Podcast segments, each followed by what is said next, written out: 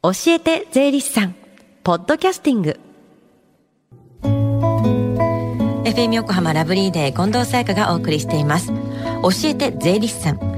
このコーナーでは毎週税理士さんをお迎えして私たちの生活から切っても切り離せない税金についてアドバイスをいただきます。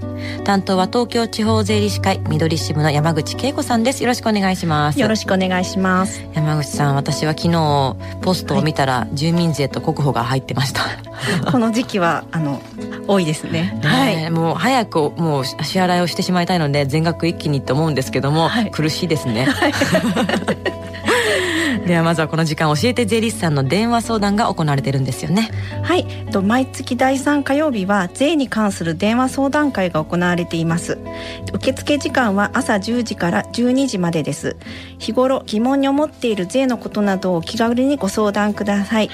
教えて税理士さんに出演した税理士や今後出演予定の税理士が回答いたします。この後、えー、この後12時までつながる電話番号です。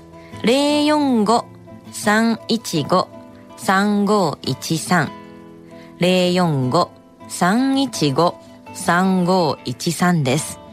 では今日はどんなお話でしょうか？はい。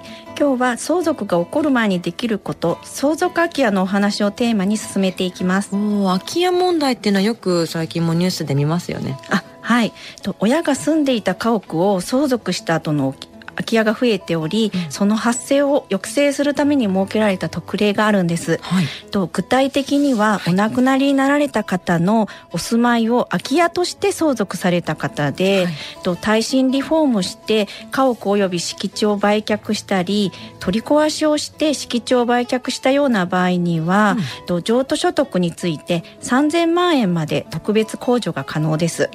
うん、とつまり所得税住民税合わせて最大およそ600万円の節税が可能となる制度です。おお600万円も節税できたらかなり大きいですよね。これはまあまあ知らないと困る制度でもありますねはい。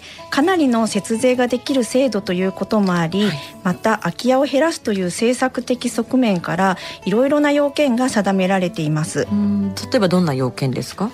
とまずは昭和56年の5月31日以前という新耐震基準が適用される前に建てられた古い建物であり、うんうん、と区分所有建物登記がされていないっていういわゆる一戸建て建物であることが必要です、はい、そして相続の開始があった日から3年を経過する日の属する年の12月の31日までに売却することなど、うん、他にもいろいろと要件がございます。結構細かい要件がありそうですよね。はい。でも今回のテーマは相続の前にできることですから相続が起きる前に考えておいた方がいいことも要件に含まれるんですか？あはいそうなんですお亡くなりになられた時点で、うん、その家屋に居住用として一人でお住まいであった必要があります、はい、また相続があった時から譲渡までの間に事業用貸付用他の方の居住用のために使用されていないことも必要です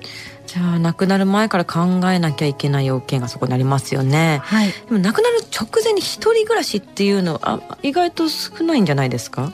はい、そういうこともあって、うん、平成31年からの改正ですけれども、はい、居住用家屋にお住まいであった方が要介護、要支援認定等を受けて、うん、老人ホームなどに入居されてお亡くなりになられた場合も認められるようになりました。そうなんだ。ただ老人ホームに入った後その後お亡くなりになるまでお住まいであった建物がその方の物品の保管等に利用されているなどの必要があります、うんうん、また老人ホームに入居された後にお亡くなりになり相続されて売却されるまでの間、うん、事業用貸付用他の方の居住用として使用してはいけないですじゃあおじいちゃんとかが老人ホームに入って空き家になったから他の人が住んじゃおうっていう場合はこの制度は適用されないってことですよね。はい、それだと相続空き家とは言えませんからね。うんうん、で、そしてその後おじいちゃんがお亡くなりになってこの特例を使おうとしても適用できないんです。おじゃあもう相続が起きる前に税理士さんに相談しなきゃいけないですね。はい、そうですね。今回は省略いたしますが、相続空き家の特例についてはここでお話しした以外にも要件がございますのでご相談ください。と特例等には要件を一つ満たさないだけで適用できないということも多いんです。ですので私たち税理士としては就活の一部に税理士さんへの相談も組み込んでいただきご活躍いただあご活用いただきたいと思っています、うん、前もってできることはもう群れのないように相談してほしいですね。はい。え今行われている電話相談でも気になる方は聞いてみるといいかもしれません。ではもう一度電話番号をお伝えします045-315-3513 045-315-3513です。そして最後に教えて税理士さん、親子で学ぶ税の教室夏休み宿題編のお知らせです。今年も8月3日土曜日午前11時から小学生、中学生の親子対象に80名様をご招待して開催します。私と街角リポーター藤田くんも参加します。詳しくは FM 横浜ホームページをチェックしてください。7月の21日日曜日が締め切りです。この時間は税金について学ぶ教えて税理士さん。今日は相続が起こる前にできること、相続空き家のお話というお話でした。山口さん、ありがとうございました。ありがとうございました。Deep inside your ears still lingers on fading sound of footsteps So clear to hear Whenever I find you with Empty beer bottles in your hand I see someone four years old staring back at me.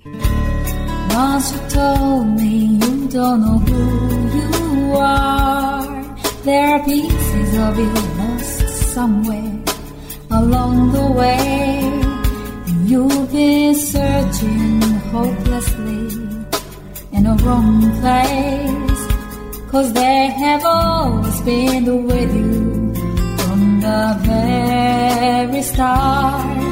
So many years you haven't been yourself. For many years you've struggled with your own shadow. And now we all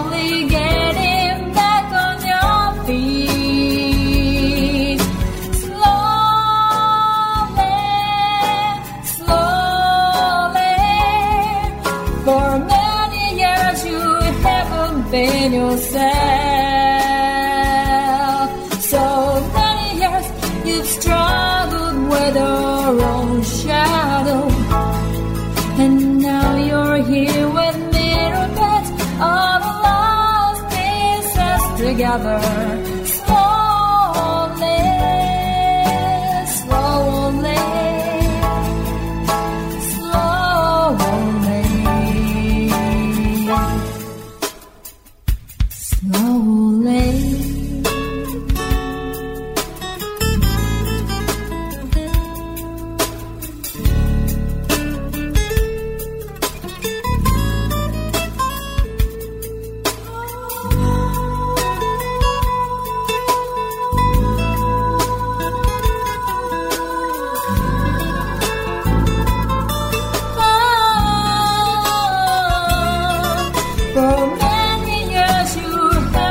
open yourself.